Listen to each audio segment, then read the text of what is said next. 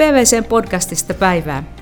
Jälleen kerran keskustelemme ajankohtaisista asioista kahvipöydän ääressä ja vastuullisuuden näkökulma on mukana ja sillä on tärkeä rooli myös nyt. Sustis kahveella puheena on tänään se, miten meidän suomalaisten eläkevaroja hoidetaan vastuullisesti ja miten sijoituspäätöksillä vaikutetaan vaikkapa ilmastonmuutokseen. Minä olen Sirpa Juutinen PVCltä ja tarjoilen tänään sustiskahvit Varman varatoimitusjohtaja Reima Rytselälle. Tervetuloa Reima. Kiitos Sirpa. Otetaanpa perustiedot ensin. Varman perustehtävä on lakisääteinen työeläketurva. Eli käytännössä varma kerää varoja eläkemaksujen muodossa ja sijoittaa ne sitten tuottavasti ja turvaavasti. Eli haetaan vakaata, hyvää, pitkäaikaista tuottoa. Ja varman sijoitusten arvo on äh, lähes 50 miljardia euroa ja tuottokin on ollut erinomainen. Ja lisäksi vakuutettuja ja eläkkeensaajia on noin 900 000, eli monella tapaa varma on suomalaisten elämässä läsnä nyt ja jatkossakin. Miten Reima, tämäkö se on sitä sinun jokapäiväistä työtäsi, että mietit tuottavasti ja turvaavasti sijoittamista, kuten se taitaa tulla ihan lainsäädännöstä tämä termi. Mitä se käytännössä tarkoittaa? No joo, kyllä jos sitä nyt ei joka päivä ihan mietin to, juuri, juuri kirjaimellisesti, niin totta kai se on aina, aina niin kuin takaraivossa, että, että, ja niin kuin sanoit, niin se on lakisääteinen velvoite sijoittaa varat tuottavasti ja turvaavasti. Se sitten tietysti, että, että, että, että käsite turvaavasti, niin, niin, ja miten se aikaväli sijoittamisessa hahmotetaan, että mehän sijoitetaan pitkällä aikavälillä ja nimenomaan pitkällä aikavälillä – turvaavasti. Ja sitä kautta sitten pyritään riskiä hajauttamalla saamaan mahdollisimman hyvää tuottoa kuitenkin, kuitenkaan niin kuin varoja vaarantamatta. Liittyykö vastuullisuus tähän jollakin tavalla? No ilman muuta vastuullisuus liittyy, että, että, että niin kuin, mä näen itse niin, että, että va, aika monesti kuulee argumentteja, että, että tämä tuottavasti vaade, eh, lakisääteinen vaade sijoittaa varat tuottavasti olisi jotenkin ristiriidassa vastuullisuusperiaatteiden kanssa, mutta mä itse näen itse asiassa niin, että, että vastuullisesti sijoittaminen tukee näitä molempia tuottavasti ja turvaavasti tavoitteita. Viime vuoden syyskuussa julkaistiin tieto, että Varma on maailman parhaiden vastuullisten sijoittajien joukossa sekä listattujen osakerahastojen että pääomarahastojen omaisuusluokissa. Ei voi kuin onnitella siitä, mutta pakko esittää myös klassinen kysymys, että miltä nyt tuntuu. Kiitos. Totta kai se, totta kai se hyvältä tuntuu ja, ja, ja tota, me on tehty niin kuin tosi systemaattisesti työtä nyt useamman vuoden ajan tämän vastuullisuusteeman ympärillä ja, ja kaiken kaikkiaanhan pohjoismaiset sijoittajat ja suomalaiset sijoittajat ylipäätänsä on niin kuin maailmassa niin eturivissä vastuullisuusperiaatteiden implementoinnissa, mutta että, että kyllä tämmöinen niin kuin tietysti kansainvälinen tunnustus niin osoittaa myös sen, että ollaan oikealla tiellä. Joo, ja sillä tiellä varmasti jatkatte, koska olette asettaneet itsellenne ilmastotavoitteeksi hiilineutraalin sijoitussalkun vuonna 2035. Kuinka matka tätä tavoitetta kohti on alkanut? Joo, me tosissaan uudistettiin, uudistettiin tai päivitettiin meidän ilmastopolitiikkaa. Ensimmäinen versio meidän ilmastopolitiikasta tehtiin jo 2016 ja silloin äh, ensimmäisenä toimijana Suomessa asetettiin äh, konkreettiset äh, hiilijalanjäljen pienennystavoitteet ja, ja ne oikeastaan kaikilta osin saavutettiin jo, jo tota, jonkun verran etuajassa ja, ja sitten nyt viime vuoden aikana päivitettiin tätä ilmastopolitiikkaa, mikä otti sitten vielä niin kuin kertaluokkaa kunnianhimoisemman lähestymistavan tähän. Ja tosissaan se hiilineutraalius 2035 niin, niin on tietysti äärimmäisen kunnianhimoinen tavoite – se vaatii toki meil, niin kuin meidän omien toimenpiteiden lisäksi myös niin kuin sijoitusympäristön muutosta, että yksin me ei, yksin me ei sitä pystytä te- tekemään, tai, tai oikeasti vielä pystyttäisiin tekemään, mutta siinä ei ole niin kuin mitään järkeä, että me muokattaisiin salkku vaan semmoiseksi, että, että se saadaan kyllä hiilineutraaliksi, mutta sit se ei auta niin kuin ilmastonmuutoksen ennaltaehkäisemisessä mitään. Sanoit, että sijoitusympäristöä täytyy, niin tai sen kokonaisuudessaan täytyy muuttua, niin tarkoitatko silloin niin kuin lainsäädännöllisiä muutoksia, politiikkamuutoksia vai sitä, että kaikki toimijat tässä sijoittamisen ekosysteemissä ikään kuin alkaa toimia samaan suuntaan? Mä ehkä tarkoitan enemmän sitä, että nimenomaan kaikki toimijat niin kuin, muuttaa toimintaansa ja, ja sitä kautta niin kuin, myös ää, sijoituskohteet proaktiivisesti muuttaa toimintaansa, että sit lainsäädäntö ja regulaatio niin voi olla tukemassa sitä kehitystä ja pitääkin olla tukemassa sitä kehitystä ja ikään kuin paaluttamassa suuria linjoja, mutta mä en usko, että se on niin kuin, regulaatio suinkaan itsessään on niin kuin, niin kuin se kuuluisa silver bullet tässä. No omaisuuslajeittain, kun, kun tuota asiaa tarkastellaan, niin tämä tavoite hiilineutraaliudesta täsmentyy vähän eri tavalla sitten. Ja jos ajatellaan vaikkapa osakesijoituksia tai yrityslainoja, niin, niin millä tavalla se hiilineutraaliustavoite siellä nyt voisi näkyä? No meillä on niin oikeastaan kaksi, kaksi kulmaa siinä, että toinen on se, että me jatketaan tämän niin kuin sijoitusten hiiliintensiteetin pienentämistä ja, ja meillä on tota, muun muassa 2027 vuoteen mennessä, niin tarkoitus vuoden 2016 lähtötilanteesta puolittaa meidän hiiliintensiteetti näissä kyseisissä omaisuuslajeissa. Mutta sitten se toinen puoli, ja ehkä mun mielestä jopa vielä tärkeämpi on se, että, että me haetaan niitä niin kuin transitioteknologioita ja, ja toimialoja, jotka, jotka niin kuin luo ratkaisuja tämän ilmastonmuutoksen ennaltaehkäisemiseen siihen, että fossiilisia polttoaineita käytettäisiin vähemmän, että, että niin kuin mä tosiaan äsken viittasin, että me saadaan kyllä tämä sijoitussalkku hiilineutraaliksi 2035 mennessä, mutta se tarkoittaisi sitä, että meillä ei olisi lainkaan energiaa tai, tai rakennusteollisuutta, ja sitten me kuitenkin tiedetään, että nämä, nämä molemmat on niin kuin kriittisiä niin kuin meidän talouksille, jolloin, jolloin tota, tärkeää olisi se, että me löydetään energiatoimialalta ne toimijat, jotka, jotka pystyy luomaan uusiutuvia energiamuotoja ja, ja sijoittamaan ylipäätään uusiutuviin energioihin ja, ja, ja sitten vastaavasti esimerkiksi nyt rakennusteollisuudessa tai autoteollisuudessa niihin toimijoihin, jotka, jotka, jotka pystyy luomaan teknologioita ja ratkaisuja – sillä tavalla, että, että, että meidän kaiken kaikkiaan hiilijalanjälki merkittävästi pienenee.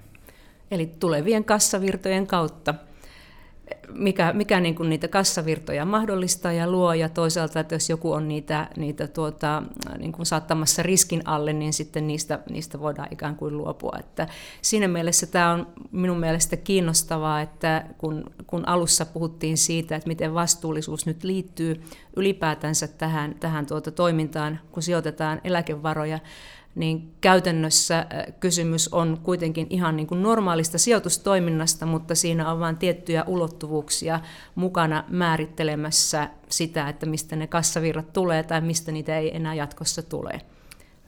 Täsmälleen näin, että, että tota, tämä, noudattaa ihan täsmälleen niin kuin sijoittamisen perusperiaatteet. Että sijoittaminen loppukädessä on, on tulevaisuuden kassavirtoihin sijoittamista ja, ja, ja sitä kautta niin kuin ilmastonmuutos on, on, on yksi suurimpia megatrendejä, mikä meillä on.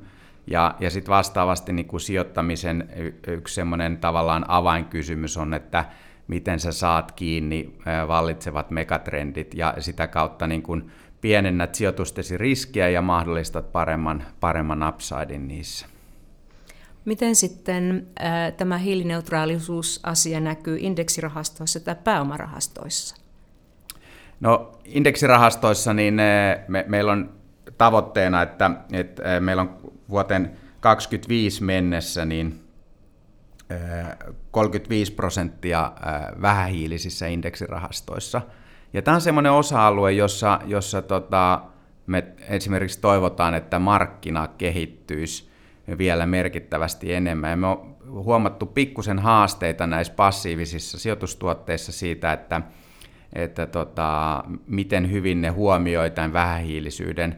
Ja, ja sen, sen, sen myötä ollaan, ollaan niin kuin ehkä normitoimenkuvamme vastaisesti jouduttu itse ole, olla jopa kehittämässä. E, e, viime vuonna muun muassa lanseerattiin kaksi ETF-tuotetta, jossa, jossa me oltiin e, niin kuin niin sanottu ö, siemensijoittaja ja, ja sitä kautta niin kun osallistuttiin merkittävästi siihen tuotekehitykseen, jotta nämä passiivi ETF olisi sitten yhteensopivat meidän ilmastopolitiikan kanssa.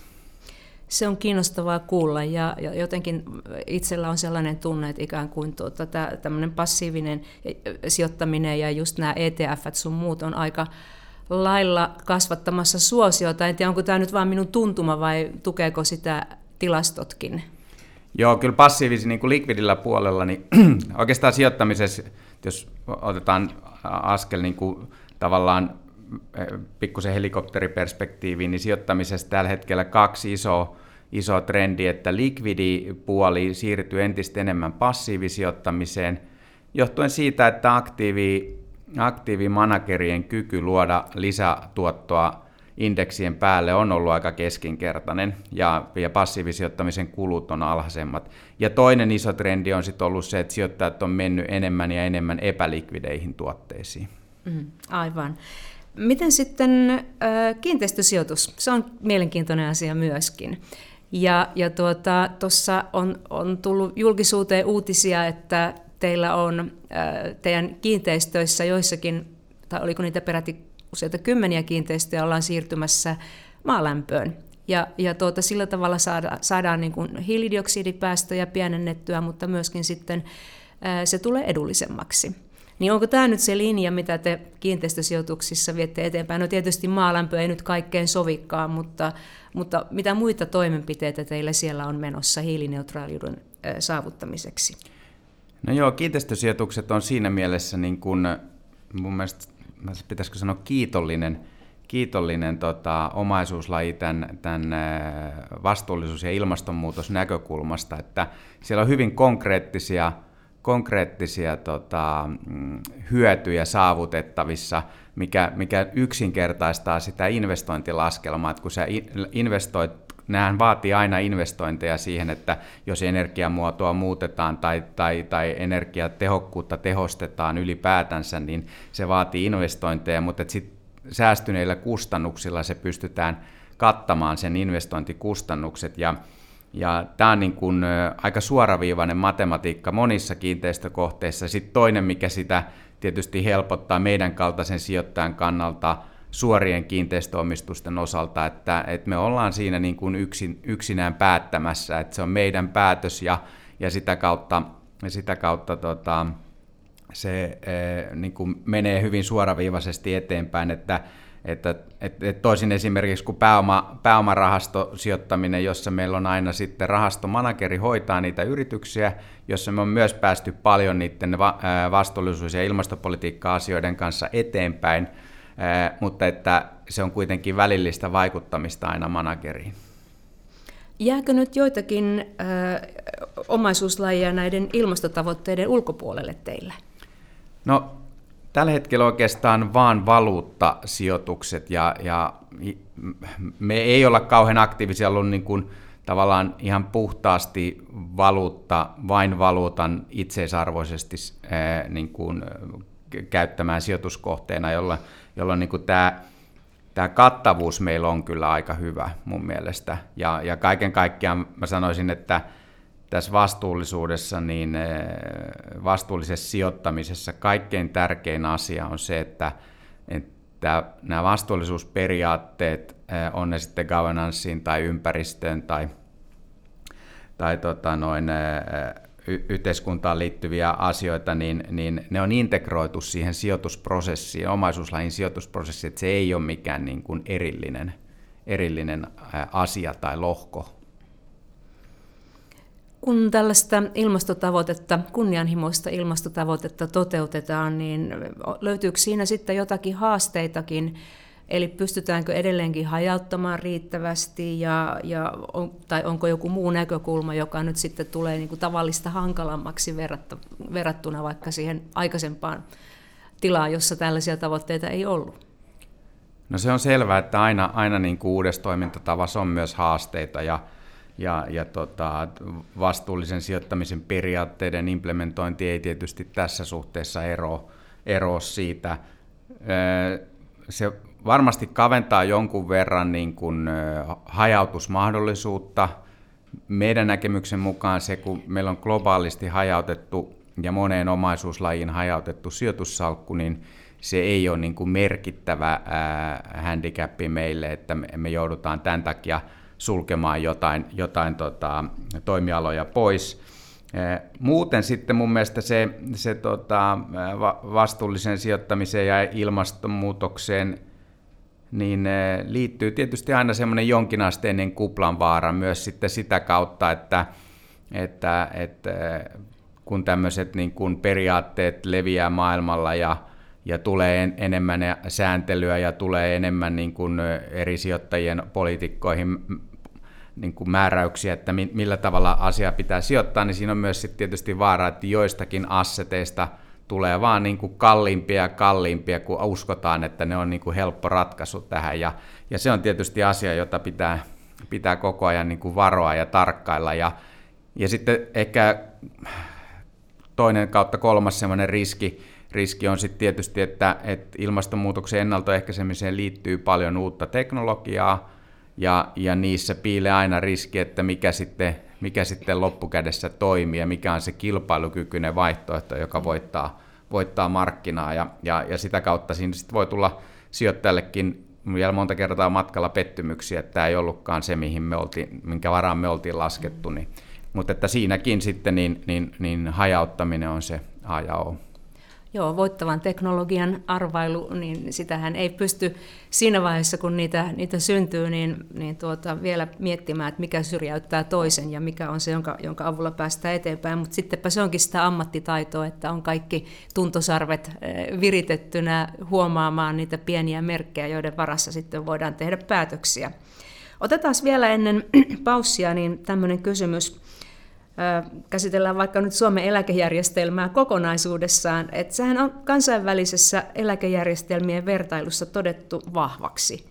Vaikka nyt julkisuudessa tietysti käydään keskustelua koskien esimerkiksi eläkkeensaajien määrän kasvua ja, ja kuka ne eläkkeet maksaa jatkossa ja, ja pitääkö eläkkeitä leikata, niin onko tämä meidän järjestelmä nyt sitten oikeasti, oikeasti tuota vahva ja vaikuttaako siihen jotenkin asettamanne ilmastotavoitteet, että olisitte vahvempia tai, tai ehkä heikompia tämän takia? Tämä on nyt vähän provosoiva kysymys, sua anteeksi.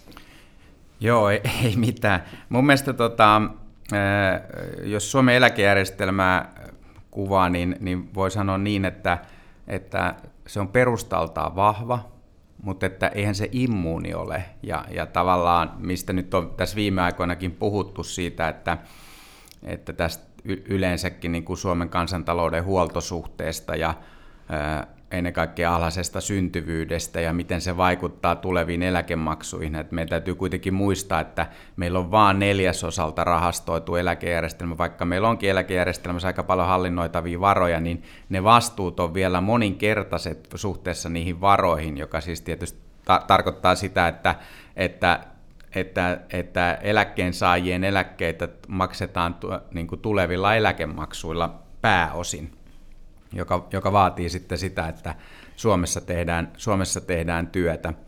Ja, ja, ja se on niin kuin se ehkä suurin, niin kuin, miten mä sanoisin, kysymysmerkki tai ratkaistava haaste, että miten me, miten me Su, Su, Suomen kansantaloudessa tämä, tämä, tämä ongelma pystytään ratkaisemaan.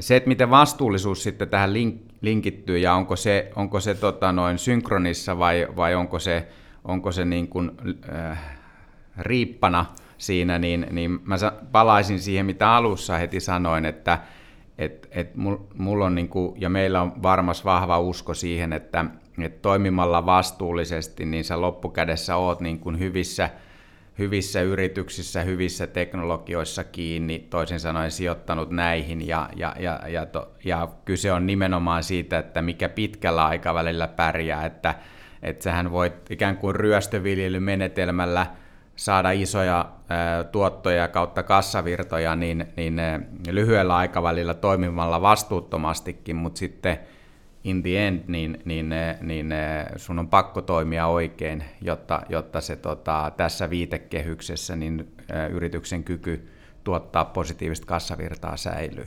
Et sitä kautta mä en usko, että, että se on millään muotoa niin kuin ristiriidassa. Nyt pidetään pieni paussi ja haetaan lisää kahvia. Mutta tuota pikaa jatketaan sustiskahvien parissa. Kannattaa pysyä kuulolla, sillä kiinnostavia kysymyksiä on myös paussin jälkeen tulossa.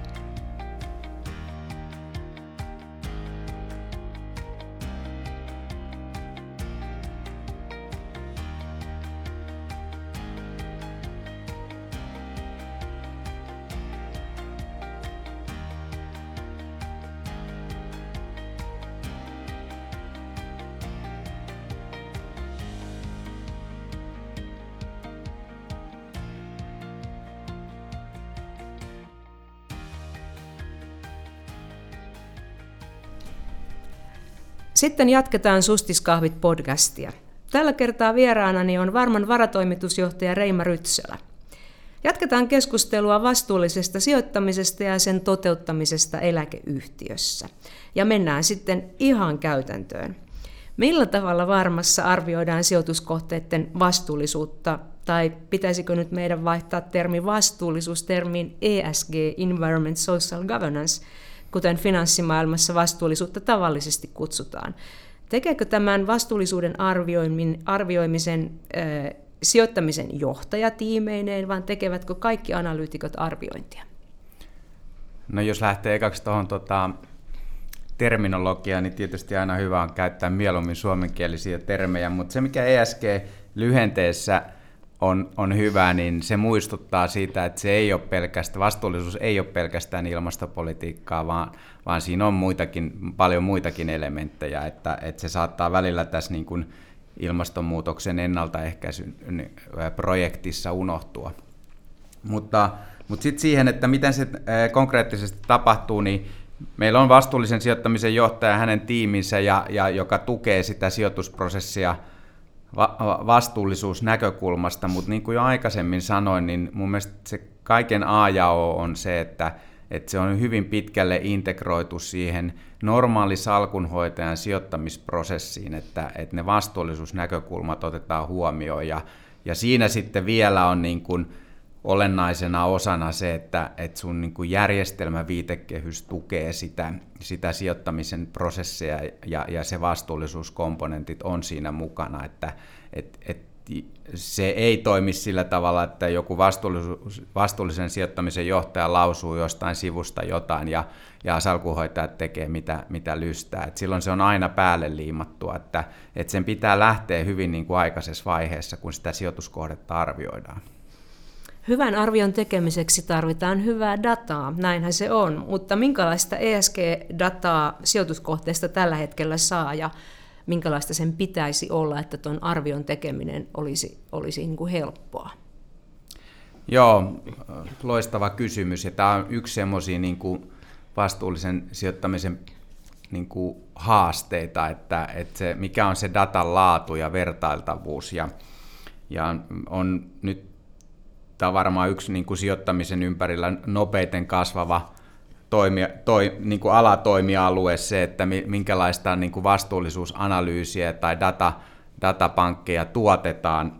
Se, miten me on sitä ratkaistu, niin, niin me hankitaan raakadataa näiltä palveluntarjoajilta, niin kuin esimerkiksi MSCLtä tai CDPltä, ja, ja sitten me niissä omissa järjestelmissä ikään kuin yhdistetään sitä ja, ja niistä komponenteista luodaan sitten omaa, omaa analyysiä. Ja miksi näin, niin, niin silloin me tiedetään tavallaan ja pystytään paremmin pureutumaan sit siihen, että et onko asia oikeasti näin ja, ja se tavallaan semmoinen niin yksittäinen esimerkiksi vastuullisuusreiting, jota jotkut palvelutarjoajat tarjoaa, niin, niin se saattaa jäädä semmoiseksi mustaksi laatikoksi sitten loppukäyttäjälle ja, ja sitä kautta voi tulla välillä niin kuin hyvin niin kuin irrationaalisiakin valintoja. Niin, jos on ymmärtänyt oikein, niin myös osa näistä datan tuottajista, juuri kun ne on vähän niin kuin tämmöisiä mustia laatikoita, niin sitten on hämmentävää, kun sieltä tulee erilaisia reittauksia samoista kohteista. Että nehän voi olla, että ne on toisiaan täydentäviä tai sitten ne ei ole edes niin kuin relevantteja niin alku, alun perinkään tai lähtökohdilta. Että se on kyllä todella, mua on tämä datakysymys kanssa askarruttanut paljon ja toivotaan, että siinä tapahtuu hyvää kehitystä edelleenkin. Mutta mennään sitten tähän ystävämme EU-hun. Se on valjastanut sijoittajat ja rahoittajat ilmastotavoitteiden saavuttamiseen ajureiksi ja Tässä tarkoituksessa on antanut kestävästä rahoituksesta ennen joulua kaksi asetusta ja kolmas EU-asetus on vielä tulossa. Ja jos lyhyesti kerrataan, niin nämä asetukset koskevat ESG-asioiden tiedonantovelvoitteita sekä vähähiilisiä vertailuarvoindeksejä ja lisäksi myöhemmin valmistuu vielä niin sanottu taksonomiaa koskeva asetus, joka määrittelee, millä perusteilla sijoitustuotteen voidaan sanoa olevan vihreä. Mitä sinä näistä asetuksista ajattelet ja millä tavalla ne tulevat vaikuttamaan varmaan? No mun mielestä, niin kuin tuosta jo vähän edellisessä kysymyksen kohdalla tästä datasta puhuttiin, niin, niin yksi haaste on se, että mikä on datan niin kuin yhteen, tai vertailtavuus eri, eri, eri tahojen välillä, ja, ja sitä tämä niin kuin sääntely pystyy merkittävästi auttamaan, että se määrittelee, määrittelee ikään kuin yhdenmukaisia käytäntöjä sillä, että mi- miten yritykset raportoi omasta toiminnastaan. Ja, ja, ja, ja taksonomia on myös niin kuin hyvällä tiellä sillä, sen kuitenkin sanottua, niin täytyy muistaa, että taksonomia koskee aika kapeaa toimialueen niin kuin ympäristöä ja, ja, ja sitä kautta ei vielä kauhean kattava, mutta, mutta, mutta ehdottomasti hyvä alku. Et mä näen niin, että sääntelyn pääasiallisin rooli tulisi olla sen, sen niin kuin informaatiovirran yhdenmukaistamisessa ja niiden niin kuin, eh, tavallaan standardien määrittämisessä. Mä en itse usko siihen, että, että sääntelyllä voidaan niin kuin määrittää sitä tehokkaasti, mihin pääomat allokoituu, vaan, vaan, vaan se pitäisi jättää sitten sen eh, niin kuin markkina, markkinan eh, päätettäväksi, mutta että tietysti niin, että myös valtioilla ja sitä kautta sääntelyllä on merkittävä rooli siinä, että mikä on se niin kuin kattotason kunnianhimo, mikä siinä otetaan. Ja sit siihen niin kuin maaliin pääsemiseksi niin yritykset etsii vallitsevalla sääntelykehikolla niin kuin optimaalisimman tien ja sitä kautta parhaat toimijat saa, saa, saa niin kuin helpoiten pääomaa. Ja tämä, tämä logiikka mun mielestä on niin kuin se avain sit loppukädessä siihen, että me saadaan tämä ilmastonmuutosta ennaltaehkäistyä. Eli sopiva yhdistelmä regulaatiota, politiikkaa ja markkinoiden vapaata toimintaa tuottaa sitten tuloksia siinä, että, että heikot karsiutuvat ja elinvoimaiset jäävät jatkamaan elämää. Niinhän se varmastikin menee. Ju, juuri näin. Joo. Kun työeläkeyhtiö on näin suuri omistaja kuin varma, niin, niin sen seurauksena tulee myös valtaa.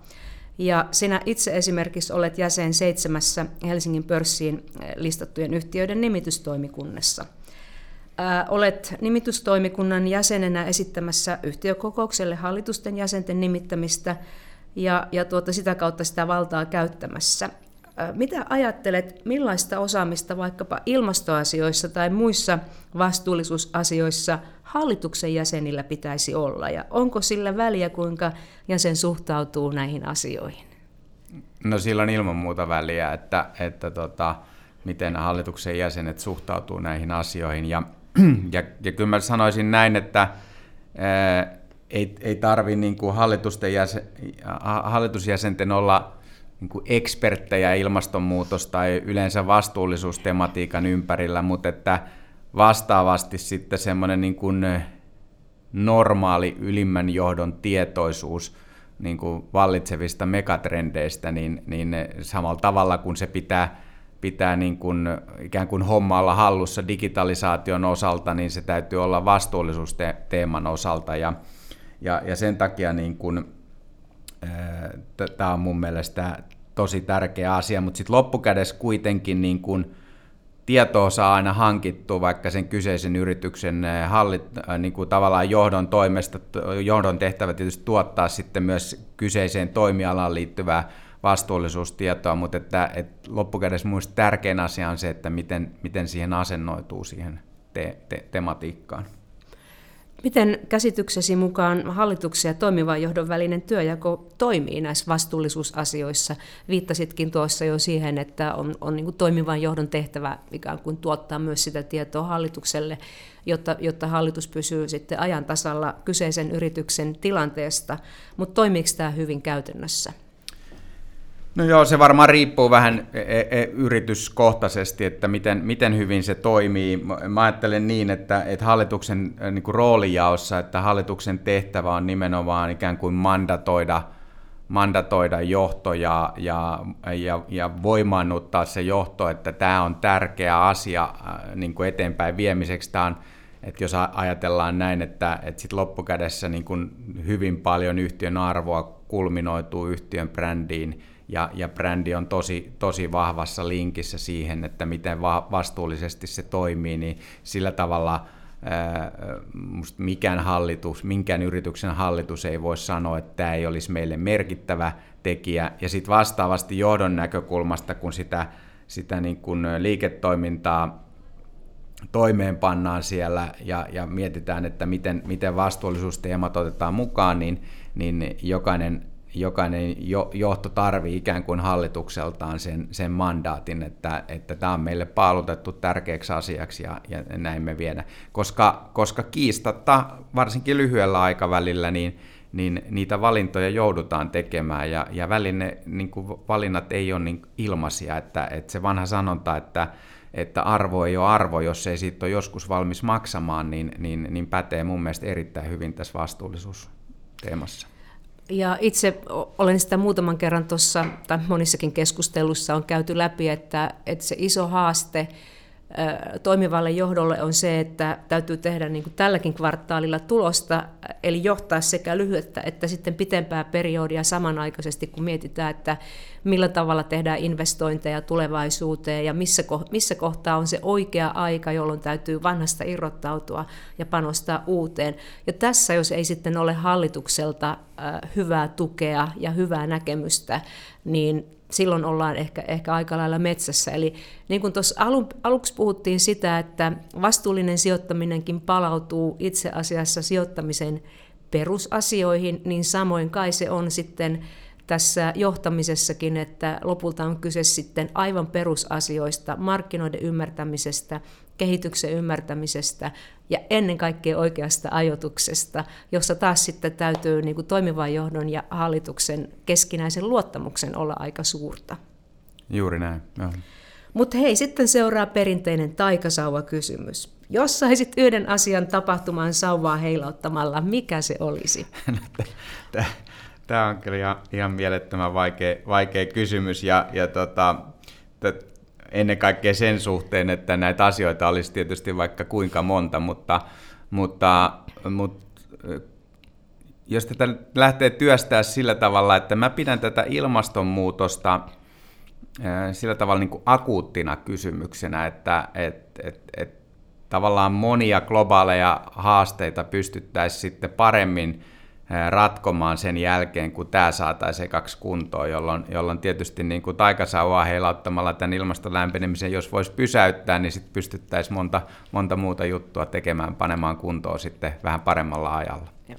Jos mä esitän itsellenikin taikasauva kysymyksen, niin se voisi tähdätä tuohon samaan maaliin, eli kahdesta taikasauvasta sama toivomus. Mutta se taitaa kuitenkin vaatia meidän kaikkien tahojen yhteisiä ponnisteluja, eli jatkamme kyllä niitä. Tällä kertaa Sustiskahvi vieraana oli varman varatoimitusjohtaja Reima Rytsölä. Puhuimme työeläkeyhtiön vastuullisuudesta, ilmastonmuutoksen torjumisesta sijoitusten avulla sekä vähän hallitusjäsenten vastuullisuusnäkökulmistakin. Minä olen Sirpa Juutinen PVCltä ja palaan taas pian uudella podcast-jaksolla. Kiitos Reima, että pääsit vieraakseni. Oli, oli mukava jutella näistä tärkeistä asioista ja samalla ilahduttavaa huomata, että olette selvästi ottaneet oman roolinne ilmastonmuutoksen torjunnassa sijoituksille tuottoa hakiessanne. Oikein mukavaa, ehkä kevään odotusta jo. Tänään paistaa, kun tätä nauhoitetaan aurinko ja, ja tuota, se luo toiveita siitä, että pian muuttuu kelit lämpimämmiksi. Mutta kiitos vielä kerran Reima. Kiitos paljon sulle Sirpa.